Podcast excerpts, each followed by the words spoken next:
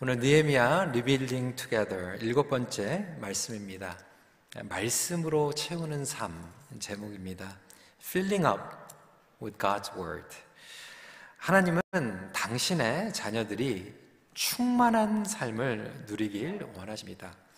God wants his children to enjoy the fullness of life. 그냥 생명이 아니라 충만한 생명입니다. 그냥 life가 아니라 fullness of life입니다. 요한복음 십 장 십 절 말씀 우리 잘 알고 있죠? 내가 온 것은 양으로 생명을 얻게 하고 더 풍성히 얻게 하려는 것이라. 그렇다면 성도 여러분, 여러분들에게 질문을 하겠습니다. 여러분 과연 예수 안에서 충만한 삶을 누리고 계십니까? 정말 주님께서 여러분 삶 가운데 계시다면 그 충만한 삶을 누리고 있는가? 어떤 분들은 자신 있게 아멘 고백하시는 분도 있고, 어떤 분들은 솔직히 말하면 우리 안에 충만함보다는 빈궁하고 또 메마르고 황폐되어 있고 아직 여전히 무너져 있는 그런 부분들이 있을 거예요. 우리가 충만한 삶을 누리기 위해서는 무엇으로 채우는가가 중요합니다. 오늘도 이 자리에 여러분들 몸은 나와 계시지만, 그리고 온라인으로 예배 드리시는 분들은 몸은 컴퓨터나 스마트 티비 앞에 있지만 겉에 있는 것과 여러분 속은 다를 수 있어요. 어떤 분들은 지금 예배를 사모하는 마음 가운데 앉아 계시고, 어떤 분들은 제 오늘 넥타이를 이렇게 집중하시면서 보시는 분도 계시고, 어떤 분들은 예배 끝나고 또 무엇을 해야 되는가 생각하고 계시는 분들이 있는 것이죠. 무엇이 우리의 생각과 우리의 마음의 묵상을 채우고 있는가? 제가 오늘 컵을 가지고 나왔습니다. 어, 일부러 보이지 않는 컵을 가져왔어요. 이 안에 뭐가 들어있을까요? 물이 있을까요? 커피가 들어있을까요? 물이 들어있을 수도 있고 어, 커피가 들어있을 수도 있고요. 어, 지난번 할렐루야 대회에 나온 초콜릿이나 어, 과자가 들어갈 수도 있고요. 근데 지금 뭐 엠티예요. 아무것도 안 들어있어요. 근데 겉모습을 보는 것으로 우리가 판단할 수 없는 거죠. 여기에 뭐가 들어있는지는 모릅니다. 우리가 사람을 만날 때도요, 겉모습은 멀쩡한 것 같지만 그 사람의 정신세계, 그리고 가치관, 사실 모르는 겁니다. 그 성품, 겪어봐야 아는 거죠. 그러니까 무엇을 채우는가에 따라 달려 있습니다. 지난주에는 느헤미야와 백성들이 성벽을 재건한 아주 감격적인 부분을 나누었습니다. 그리고 성벽을 재건하는 것만큼 성벽을 지키는 것이 중요하다고 나누었습니다. 어떻게 지키는가? 사실 오늘 내용과 관련이 있습니다. 성벽을 재건한 후에 느헤미야와 백성들의 우선순위는 그 성 안을 말씀으로 가득 채우는 것이었습니다. 안에 들어가 있는 내용이 더 중요하기 때문에 그렇습니다. 여러분, 우리가 비즈니스를 이루려고 노력합니다. 그런데 문제는 그 비즈니스 가운데에서 하나님의 말씀으로 채워져 있는가?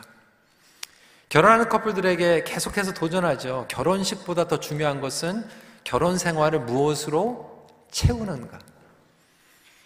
실제적으로 뭐 몰개지를 내고 뭐 좋은 집으로 데코레이션을 화려하게 장식을 했지만 그 가정 안에 말씀으로 채워지지 않는 가정들이 얼마나 많이 있는지 몰라요. 사람들을 세울 때 겉으로 보이는 것들을 보고 세우는데 그 외모보다, 스펙보다 말씀드린 대로 정신세계와 가치관, 마음의 묵상, 그 사람이 갈망하고 있는 것, 마음의 동기는 더욱 중요합니다. 그래서 이 피지컬 워, 육체적인 성벽과 마찬가지로 동시에 우리는 스피리추얼 워, 영적인 성벽을 재건해야만 합니다. 십이 년, 십삼 년 전에 저희가 이렇게 아름다운 예배당을 건축을 했어요. 여러분 얼마나 감사합니까? 이민교회에서 이렇게 건축을 하는 것이 쉽지 않습니다. 그런데 여러분, 이렇게 많은 분들이 헌신하고 헌금을 해서 건축이 되었지만 만약에 이 예배당이 예배자로 가득 차지 않는다라면 소용이 없는 거예요. 하나님께 드리는 예배와 감사와 말씀으로 가득 차지 않고 그냥 다른 것들로 충만하게 된다라면 그 무슨 소용이 있겠습니까? 그래서 느헤미야는 알았어요. 성벽을 재건하는 것보다 더 중요한 것은 이 성 안을 하나님의 말씀으로 가득 채워야 한다라고 하는 것이죠. 그래서 그는 학사 에스라를, 에스라를 초청합니다. 그리고 느헤미야와 에스라가 동역을 합니다. 느헤미야는 누구였을까요? 하나님의 말씀에 탁월한 학사였고 제사장이었다라고 성경은 소개하고 있습니다. 사실 그는 느헤미야보다 더 먼저 예루살렘에 귀환해서 그동안 말씀 사역을 하고 있었어요. 느헤미야에서 바로 전에 에스라서 칠 장 십 절 말씀 한번 읽어볼까요? 같이 시작. 에스라가 여호와의 율법을 연구하여 준행하며 율례와 규례를 이스라엘에게 가르치기로 결심하였었더라. 그러니까 어떻게 보면 에스라는 이제 제사장이고 학사였고 말씀을 가르치는데 이 말씀 사역을 혼자 감당할 수 있는 게 아니거든요. 그러니까 교회도 마찬가지입니다. 목회자가 말씀을 가르친다고 해도 교회 안에도 느헤미야와 같은 사람이 필요해요. 어, 세상에서 전문직을 가지고 일을 하면서 교회의 기둥과 같은 존재였던 거죠. 그러니까 에스라에게는 느헤미야가 필요하고 느헤미야에게는 에스라가 필요했던 것입니다. 이렇게 동역을 하면서 온 백성들을 초청해서 하나님의 말씀을 선포하는 이유가 정말 이 성벽의 재건보다 더 중요한 것은 말씀으로 회복되는 것이었기 때문에 그렇습니다. 그렇다면 말씀으로 채우는 것은 무엇을 의미하는가 함께 나누길 원합니다. 첫 번째, 채움으로 이끌림을 받게 됩니다. Filling up to be led. 느헤미야 목적은 말씀드린 대로 단순히 이 피지컬 워, 육체적인 성벽을 재건하는 것이 아니었죠. 만약에 그것이 끝이었으면 칠 장에서 끝나야 되는 거예요. 지난주에 이미 칠 장에서 성벽이 오십이 일 만에 완성됐다라고 이야기하고 있습니다. 하지만 정작 느헤미야서는요, 끝나지 않아요. 계속됩니다. 그리고 오늘 팔 장이 하이라이트예요. 성벽이 완성된 후에 하이라이트예요. 왜? 궁극적인 부르심은 예루살렘의 회복이었고 하나님 나라의 회복이었기 때문에 그렇습니다. 그렇기 때문에 성벽을 재건하는 것보다 왜 성벽이 무너졌는가? 왜 예루살렘이 무너졌는가? 그 근본적인 원인을 찾아서 파악하고 회복하는 것이 더 중요했습니다. 그것이 고쳐지지 않으면 아무리 힘들게 성벽을 재건해도 또 무너지는 거예요. 여러분, 얼마 동안 여러분들이 무너진 것을 또 세우고 또 무너졌다가 또 세우고 계속 이것을 반복하겠습니까? 궁극적으로 왜 실패했는지, 왜 무너졌는지를 알아야 되지 않겠습니까? 그것을 직면하고 있는 것이죠. 느헤미야와 에스라의 선조들은 나라가 망한 후에 포로로 붙잡혀갔습니다. 그 이유를 여러 가지 측면들 가운데에서 사람들이 해석할 수 있을 거예요. 다 입장이 다릅니다. 어떤 사람들은 인간적인 관점으로 본 거죠. 아, 우리 조상들이 정치를 잘못해서. 어, 그것도 맞은 게 바벨론하고 잘 정치를 해야 되는데 어리석게 애굽하고 로비를 하면서 망해버렸거든요. 그러니까 정치적인 판단을 잘못한 거죠. 군사적으로 실수를 한 거예요. 전통적으로 볼 수도 있고요. 그리고 포로로 끌려간 아버지 그리고 할아버지 할머니들의 말을 들으면서 얼마나 이 세 삼 세들이 한이 맺혔겠어요.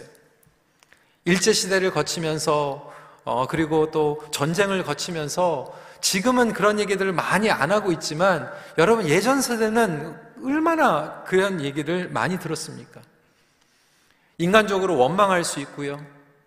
그리고 역사가 어떤 분들은 어, 입장이 다 다르죠. 정당화하지요. 이런 각자의 관점들이 다를 수 있다라고 하는데 궁극적으로 예루살렘이 무너졌던 것은 성경적으로 말씀을 떠났기 때문이다라고 하는 것이 가장 키포인트였어요. 예루살렘이 무너진 것은 정치적으로 군사적으로 로비를 잘못해서가 아니라 하나님의 말씀을 궁극적으로 떠났기 때문에 무너진 것이었기 때문에 가장 먼저 시급한 것은 하나님의 말씀으로 돌아오는 것이었습니다. 여러분, 우리 이 세들 이민교회에서 자라면서도요 뭐 상처들 많아요. 그래도 감사하게 코로나 후에 하나님께서 우리 영어 예배를 축복을 해주셔가지고 청년 때 떠났던 많은 젊은 부부들이 지금 교회를 돌아오고 있어요. 한동안 예배를 안 드렸던 사람들이 예배를 드리기도 하고요. 그리고 어떤 친구들은 캐네디안 교회를 갔다가 이제 또 어, 한인 일 세와 이 세 건강한 교회 어딘가 찾다가 또 우리 큰빛교회 뉴홉 펠로우십에 오는 경우들도 있습니다. 그러니까 멤버십 등록하는 가운데에서 이야기를 들어요. 근데 한 반 정도는 그런 상처가 있어요. 교회 철치 스플릿, 자기가 자라왔던 교회 어, 정말 예배 드리고 서로 사랑하면서 그렇게 자라기 원했는데 어, 중고등부 때, 대학부 때 부모님들끼리 막 싸우고 교회 스플릿 돼가지고 어, 하루아침에 막 교회가 막 어렵게 된, 그래서 상처받고 교회를 떠났다가 돌아온 이야기들을 또 듣고요. 또 어떤 친구들은 캐네디안 교회 가가지고 예배를 드렸는데 뭔가 안 맞아요. 뭔가 허전해. 그리고 아이도 낳고 그러면서 예전에 엄마 아빠 손잡고 교회 가가지고 예배드리고 국밥 먹던 그게 너무 그리워가지고, 그러니까 주일날 국밥을 먹긴 먹어야 되는 것 같아요. 아, 우리 삼 세 사 세 아, 주일날 와가지고 할머니 할아버지도 보고 어? 국밥도 먹고 어? 그 추억 때문에 온 친구들도 어, 꽤 있더라고요. 근데 결과적으로는 궁극적으로 뿌리를 들어가다 보면 결국 상처와 좋은 경험 뭐 이런 것들을 다 떠나서 결국 그들이 하나님의 말씀 가운데 떠나 있었다라고 하는 거예요. 그리고 하나님의 말씀을 갈망하는 마음으로 교회에 찾아오는 이야기들을 듣게 됩니다. 여러분, 우리가 자녀들 교회 가라고 얘기합니다. 예배 드려야 된다라고 얘기합니다. 기도 안 하면 벌 받아. 예배 드려야지 하나님께서 축복해 주셔. 근데 이러한 율법적이고 종교적인 이야기들은 너무나도 많이 들었어요. 교회 다니니까, 너는 예수 믿으니까 그거 하면 안 돼, 조심해야 돼.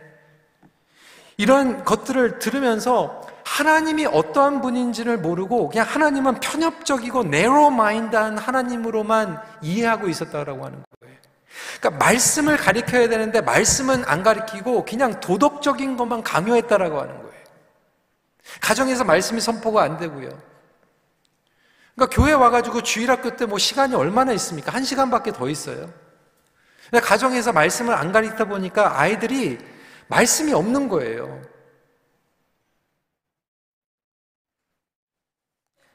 이런 여러 가지 가운데에서 유대 백성들이 말씀이 없었어요.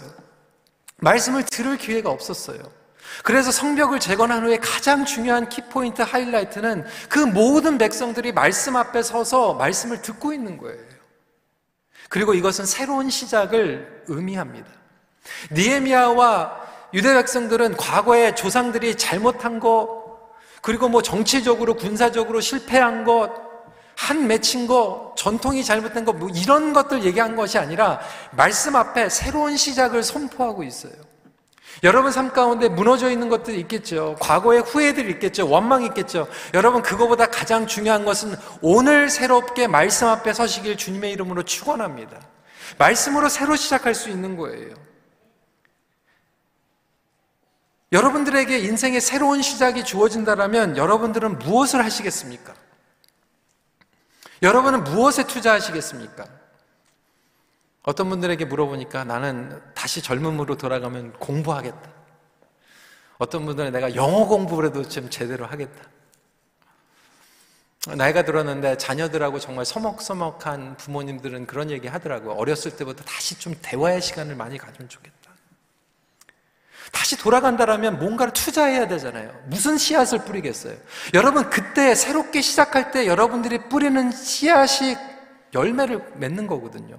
그리고 지금 여러분들에게 주어진 열매는 젊었을 때 십 년 전에 이십 년 전에 뿌린 씨앗을 지금 맺고 있는 거예요.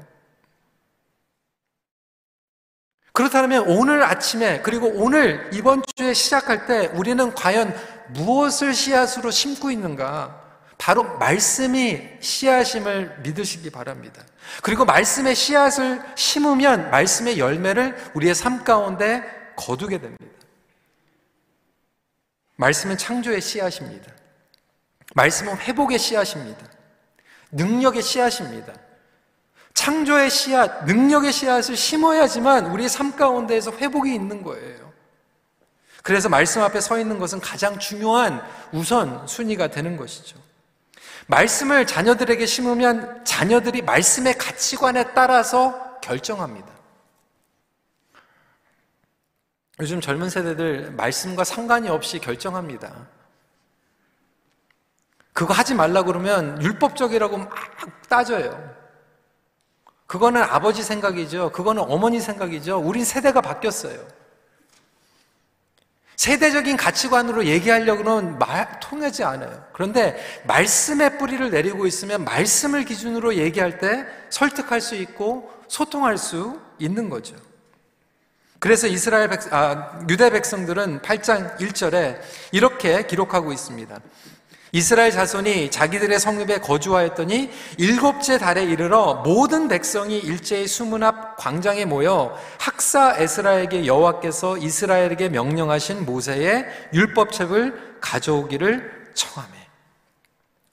일곱째 달 초하루라고 설명을 하고 있는데, 이날은 이스라엘 백성들에게 뉴 이어예요. 새해, 일월 일일입니다. 그래서 나팔절로 알려져 있어요. 여러분, 이제 삼 주 후면 일월 일일입니다. 여러분 뭐 하실 거예요? 감사하게 이번에 일월 일일이 주일이에요. 일월 일일 날. 그리고 첫째 주에 저희는 이제 말씀 집회를 하게 됩니다. 근데 유대인들에게, 그리고 지금 느헤미야가 이제 성벽을 재건하고 나서 일월 일일 날 가장 먼저 한 게 말씀 앞에 서고 있는 거예요. 그러니까 칠월 일곱째 달은 너무나도 중요한 게, 첫째 날은 뉴 이어 나팔절이고 열째 날은 대속죄일입니다. The Day of Atonement라고 알려져 있죠. 그리고 열다섯째 날부터 이십일일까지 초막절이다라고 얘기하고 있어요. 그러니까 이 일곱째 달이 너무나도 중요한 달인데, 이것을 말씀 앞에 서서 하나님 앞에 결단하고 있어요.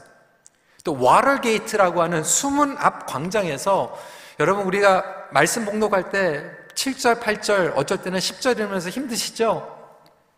수문 앞 광장에서 새벽부터 정오까지 여섯 시간이 넘게 말씀 앞에 서서 하나님의 말씀 가운데 귀를 기울였어요.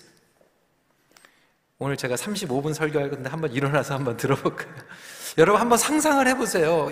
일월 일일 새롭게 시작하는데 과거의 모든 것들은 끊어버리고 말씀 앞에 서가지고 아멘하며 화답하고 있는 놀라운 이 본문이야말로 지난 장에 성벽을 재건한 것 이상으로 하이라이트라고 하는 것이죠.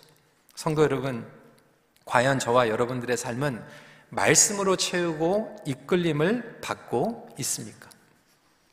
이번 주 여러분들을 매일 시작하시면서 말씀으로 시작하셨습니까? 우리가 일주일을 시작하기 전에 말씀으로 시작하고 있습니까? 이천이십삼 년도를 시작하면서 우리는 말씀으로 시작하려고 결단하고 있습니까? 뭐 하루를 시작할 때 큐티로 시작하고 새해를 시작할 때 말씀으로 읽는 것, 뭐 행사적으로 할 수 있어요. 그런데 매일매일 삶 가운데 우리 자녀들에게 그런 가치관을 주고 있습니까? 제가 예전에도 우스갯소리로 얘기했지만, 아, 요즘은 뭐 돌 잔치 많이 안 하지만 그래도 간혹 몇 년 전에 돌 하면 그래도 가끔 또 저를 불러주더라고요. 근데 못 갈 때가 많이 있지만 이렇게 가면 어, 재밌게 또 축복도 해주고 그러는데, 제일 아쉬운 게 뭐냐면 그 돌 때 하이라이트가 뭐예요? 돌잡이예요. 그래서 성경책이 없어요. 성경책이 다 있는데 성경책이 없어요. 뭐 법학책도 있고요, 뭐 교과서도 있고, 뭐 펜도 스컬러대라고 펜도 있고 돈도 있고요. 그러니까 부모들이 막 소원인 거죠. 돈을 잡으면 좋겠고요, 뭐 스테테스코프 진찰하는 것밖에 원하는데 이 성경책은 없어요. 근데 제가 두 가지로 진짜 마음이 조금 안, 안타깝더라고요. 첫 번째, 아니 목사 되면 좀 어때요? 아니 그게 저주예요? 뭐 그렇게 뭐 그게 그렇게 싫어요? 아니 그거는 둘째치고, 아니 여러분 아이들이 가장 먼저 성경책을 붙잡은 그거 축복 아닙니까? 저는 돌 때 성경책 안 잡았거든요. 목사가 됐어요. 그러니까 안 잡아도 목사 되려면 되는 거고요, 아니면 성경책 잡아도 안 되는 거예요.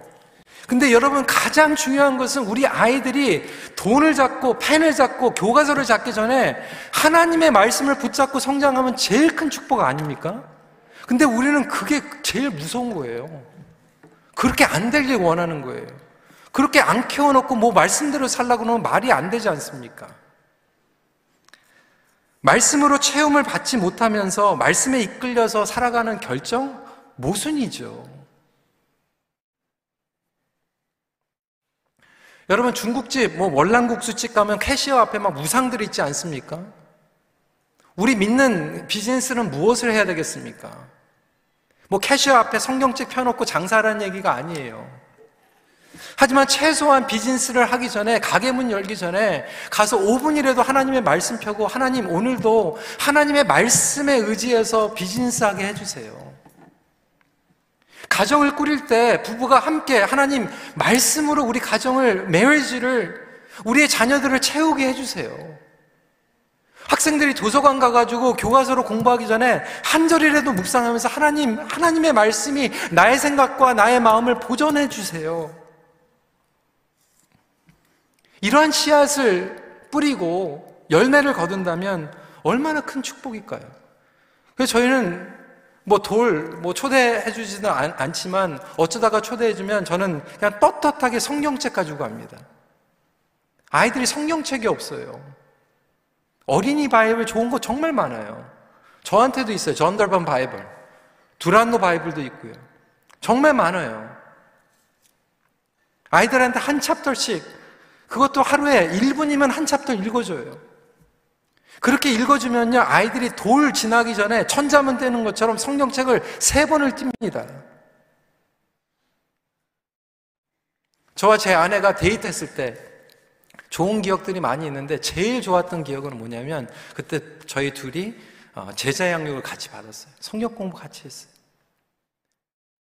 지금도 말씀을 읽다가 은혜 받는 부분들이 있으면 같이 나누고.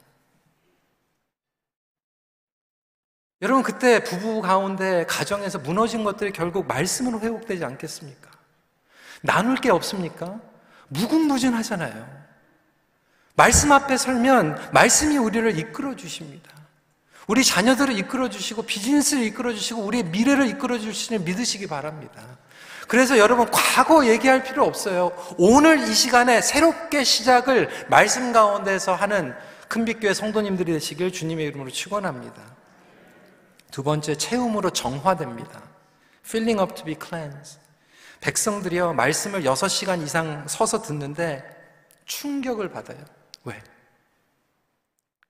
말씀과 너무 멀어져 있었거든요. 그들의 현실을 말씀에 비춰보니까 너무 하나님의 약속과 멀어져 있었거든요. 그러니까 누가 강요하지 않는데 눈물을 흘리기 시작하고요, 회개하기 시작하고 금식하기 시작합니다. 여러분 이래서 말씀을 듣는 것이 중요한데, 오늘날 저희가 이제 몇 분 장로님들과 또 제자 양육자로 얘기하면서, 오늘날 제자 양육 많이 하는데 어, 자칫 잘못하면요, 제자 양육도요 말씀을 공부하는 게 아니라 말씀에 대한 것을 공부해요. 말씀을 배우는 게 아니라 말씀에 대한 공식을 외워요. 공식이 사람 바꾸지 않습니다. 그러니까 말씀이 사람을 바꾸는 거거든요. 말씀의 씨앗이 우리에게 떨어져야 되거든요.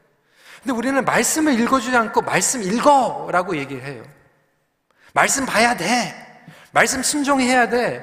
그게 필요한 게 아니고 그냥 말씀을 받아야 되거든요. 그러면 그 말씀이 우리를 변화시키게 됩니다. 구 장 십육 절에 이스라엘 백성들, 유대 백성들이 이런 고백을 하는 거예요. 그들과 우리 조상들이 교만하고 목을 굳게 하여 주의 명령을 듣지 아니하고, 우리는 죄, 정욕, 염려, 유혹, 미움, 상처들을 자꾸 우리 마음으로 바꾸려고 하는데 작심삼일이에요. 절대로 안 됩니다. 인위적으로는 안 돼요. 정화가 안 돼요. 회복이 안 돼요. 말씀이 들어와야지 우리를 깨끗게 합니다. 여러분 더러워진 그런 부분들, 여러분 삶 가운데에서 어떻게 깨끗해 할 수 있을까요? 그냥 말씀을 들어야 돼요. 그리고 말씀을 묵상해야 돼요. 말씀을 묵상하는 만큼 깨끗해집니다. 배설물이 그게 아닙니까? 여러분, 먹는 거가 나오는 거예요. 먹는 거가 중요합니다. 어떤 분들은 지금 베지터블 부족이고요, 어떤 분들은 프로틴이 부족이고, 어떤 분들은 바이타민 C가 부족한 거예요. 마찬가지로 말씀이 부족하니까 결핍이 되는 거예요. 말씀으로 채운다라고 하는 것은 영적으로 먹이는 거예요. 여러분들이 먹이는 것이 강해지는 거예요. 영적으로 먹으면 영적으로 강해지는 거예요. 무엇을 먹고 있나? 자꾸 먹이는 게 강해지는 거거든요. 어떤 분들은 정말 예수 믿는데 사납거든요. 왜 그럴까요? 분노를 먹으니까 사나워지는 거예요.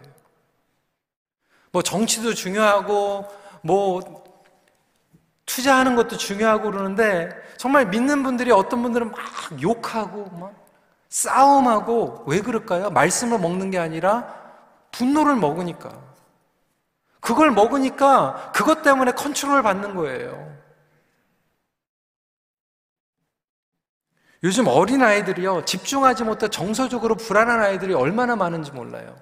옛날에는 어린아이들이요, 불안하면요, 엄마 손 잡으면은 평강을 얻었어요. 근데 요즘은요, 아이들이 불안해하면 엄마 손 주면 짜증냅니다. 스마트폰을 주워주면 평강을 얻어요.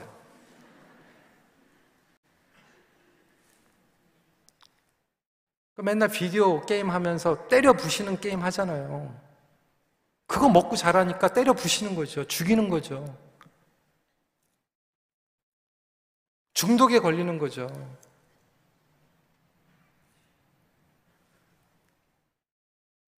하나님의 말씀을 읽지 않고 하루를, 하루 종일 살아가면서 우리는 불안하지 않는데, 솔직히 핸드폰, 스마트폰 집에 놔두고 출근하면 하루 종일 얼마나 불안한지 몰라요. 깜깜해요. 여러분, 그렇지 않으세요? 우리는 무엇을 먹고 살아가고 있습니까?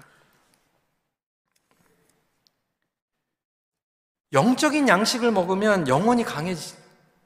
죄, 유혹을 이기는 능력이 생기죠. 믿음으로 다시 일어설 수 있도록 힘과 용기가 생기죠. 과거의 육체의 생각을 과감하게 끊을 수 있죠.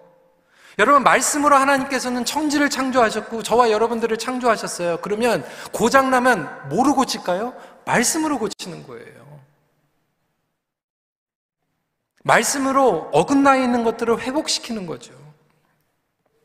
구 장 삼십육 절입니다. 우리가 오늘날 종이 되었는데 곧 주께서 우리 조상들에게 주사 그것들의 열매를 먹고 그것의 아름다운 소산을 누리게 하신 땅에서 우리가 종이 되었나이다. 이렇게 돼버리는 거, 말씀을 떠나면 종이 돼버리는 거예요. 하나님께서 이스라엘 백성들을 사랑하셔서 영적으로 놀라운 선물들을 주셨어요. 가나안 땅을 주셨는데 안타까운 것은 이들이 하나님의 종이 된 게 아니라 가나안 땅의 종이 돼버렸어요. 물질을 주니까 물질의 종이 돼버렸어요. 학력을 주니까 학력의 종이 돼버렸어요. 건강을 주니까 건강의 종이 돼버렸어요. 오늘날 그런 성도님들 얼마나 많이 있습니까? 가게, 비즈니스의 종이 됐고요, 돈의 종이 됐고요, 자식들의 종이 됐고요. 여러분들은 무엇이 종입니까? 그것을 벗어날 수 있는 것이 말씀이라고 하는 거죠. 그래서 성경 전체를 보시면 계속해서 예외가 없어요. 처음부터 끝까지 repeated again and again, 계속해서 반복하는 게 뭐냐면, 하나님의 백성들이 말씀을 떠나면 심판받고 말씀을 붙잡으면 하나님께서 회복해 주시고, 다른 게 없어요. 여러분, 무엇을 선택하시겠어요? 말씀을 떠나면 하나님과 멀어지고, 말씀을 붙잡으면 영적으로 회복이 되는데, 여러분들은 무엇을 붙잡겠어요? 여러분 자녀들에게 뭐를 주시겠어요? 여러분 가정에서 지금 무엇을 붙잡겠어요?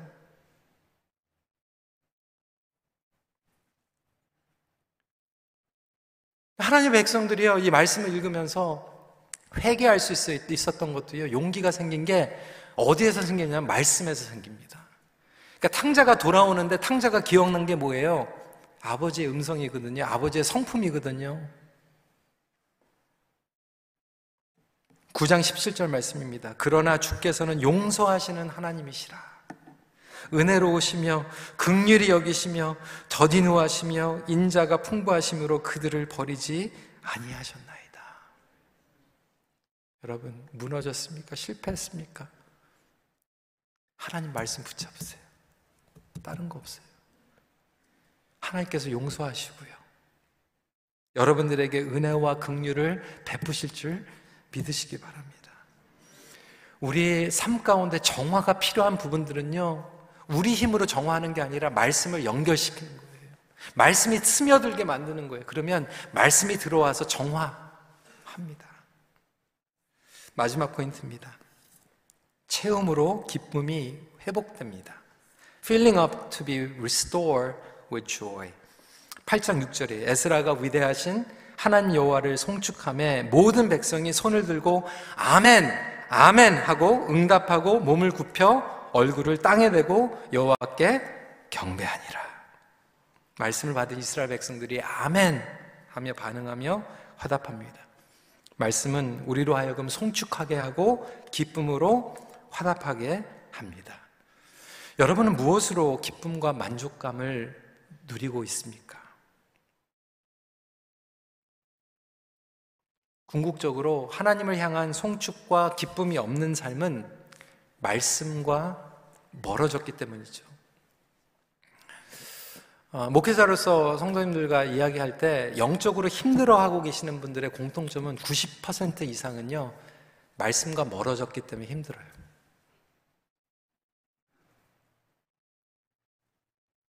반대로 말씀과 가까워지면요, 웬만한 것들은 이겨내는 면역을 갖게 됩니다.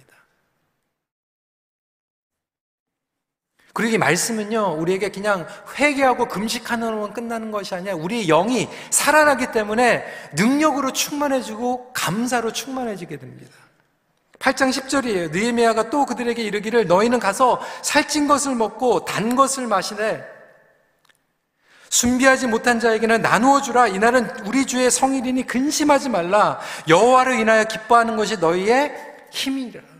The joy of the Lord is your strength 라고 이야기하고 있습니다. 그러니까 영적인 사람은 영적으로 반응하는 거거든요. 그리고 아멘 하면서 화답하는 것이 인위적이 아니라 영적인 반응이에요. 여러분들은 무엇을 반응합니까? 코로나 터지기 전에 우리 어르신들과 아이티에 선교를 갔어요. 제가 말씀을 전하는데 어, 힘이 나더라고요. 아이티에 있는 성도들이 제가 말씀을 전하니까 아멘! 아멘! 막 그러면서 어, 화답하니까요, 막 너무 힘이 생겨가지고 어, 저도 막 그냥 막 다른 사람이 돼가지고 말씀을 전했어요. 어, 그렇게 전하고 나서 이제 우리 몇 분 원로 장로님들이 저한테 오셔가지고 목사님 너무 좋죠. 우리 교회에서도 이렇게 아멘 하면 얼마나 좋을까요? 제가 그랬어요. 진짜 그러면 좋겠다고. 근데 아, 사실 이게 목회자가 이렇게 해가지고 되는 건 아니에요. 아, 저는 그런 거 별로 안 좋아합니다. 인위적인 것 같아요. 아멘 하면 축복받고 뭐 아멘 안 하면 축복 안 받고 뭐 그런 겁니까? 그건 아니에요. 억지로 한다고 되는 게 아니거든요. 근데 여러분, 우리가 정말로 영적으로 갈망을 가지고 그것이 채워지는 하나님의 승리의 메시지가 나오면요, 정말 우리는 견딜 수 없어서 손을 들고 아멘 아멘 하면서 하나님을 찬양할 수밖에 없잖아요. 제가 굉장히 얌전한 것 같죠? 지난 월요일 날 난리가 났어요. 우리 집 토끼들이 그냥 놀라가지고 막 뛰어 날벼락이 났어요. 제가 소리를 질러가지고. 왜 질렀을까요? 대한민국이 스코어 했거든요. 여러분 소리 안 질러요? 막 발딱발딱 일어나지 않아요?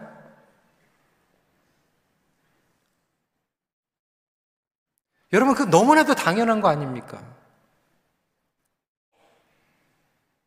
대한민국 사람이 대한민국이 스코어 했으면 거기 앉아가지고 좀 하는구만 뭐 이게 아니잖아요. 하나님의 백성이 하나님의 말씀과 승리가 선포되고 있는데 어떻게 아, 좀 하는구나 이게 아니잖아요. 아멘! 우리를 살리시고 우리에게 생명을 주시고 우리에게 자유를 은혜를 주시고 구원을 주신 그 하나님 앞에 어떻게 영적으로 반응하지 않을 수 있습니까? 말씀은 우리로 하여금 천국의 잔치를 경험케 합니다. 그래서 사실 우리 목회자들도 느끼거든요. 예배를 드릴 때 여러분들이 딱 들어올 때부터 처음부터 이 분위기가 느껴져요. 영적으로. 어느 주일은요, 들어올 때부터 다 영적으로 이렇게 준비되어 있고 예배 드리는 분위기고요. 어느 때는 예배 분위기가 그냥 영적으로 쫙 가라앉아 있을 때가 있어요. 그게 왜 그럴까요? 우리가 한 주 동안 영적으로 준비되어 있으면 정말 하나님 앞에 온전히 예배를 드리는 거고요. 나의 생각이 말씀으로 채워지지 않고 세상의 걱정과 염려와 정욕으로 채워져 있으면 영적으로 반응할 수 없게 되는 거죠. 여러분의 삶은 무엇으로 채우고 있는가? 말씀을 정리합니다. 여러분은 어떤 꿈을 꾸고 계세요? 어떻게 재건되길 원합니까? 오늘 말씀의 씨앗을 심으시길 바랍니다. 하나님의 회복을 진심으로 간반한다면 어제 무너졌습니까? 어제 거 자꾸 붙잡지 말아요. 느헤미야와 에스라와 온 백성들이 어제 나라를 뺏겼고 포로로 한맞은 한이 이렇게 새긴 그 과거들 다 내려놓고 오늘 새롭게 시작하는 것처럼 여러분들의 영혼이 오늘 말씀 가운데 바로 서서 새롭게 시작하는 놀라운 새로운 시즌이 되기를 주님의 이름으로 축원합니다. 말씀으로 채우는 삶이 능력과 기쁨으로 충만한 삶입니다. 같이 기도하겠습니다. 여러분, 여러분들은 지금 무엇으로 충만합니까? 무엇으로 채워 있습니까? 제가 아까 컵 보여드렸죠. 겉으로 보이는 컵만으로 몰라요. 물이 있는지 커피가 있는지 과자가 있는지 비어 있는지 모르는 것처럼 여러분, 사실 우리가 옆에 사람 보면 잘 살고 있는 것 같고 걱정 없는 것 같지만 사실 우리 모두에게 무엇으로 지금 채워져 있잖아요. 어떤 분들은 정말 말씀으로 채워 있고 어떤 분들은 정말 성령의 충만한 가운데 채워 있지만 많은 경우에는 하나님의 말씀과 정말로 상관이 없는 다른 것들로 채워 있는 안타까운 시간에 같이 기도했으면 좋겠어요. 하나님, 그 모든 것들 주님 깨끗하게 채워 깨끗하게 씻어주시고 오늘부터 다시 말씀으로 채워주세요. 오늘부터 다시 말씀과 시작하게 해주세요. 다른 거 없이 오늘 이 시간에 좀 결단했으면 좋겠어요. 하나님, 나와 나의 가정이, 그리고 내가 하루를 시작할 때, 일주일을 시작할 때, 새해를 준비하면서 말씀으로 나아가게 하여 주시옵소서. 이 시간에 함께 기도하는 시간 갖도록 하겠습니다. 기도하시겠습니다. 아버지 하나님, 그렇습니다.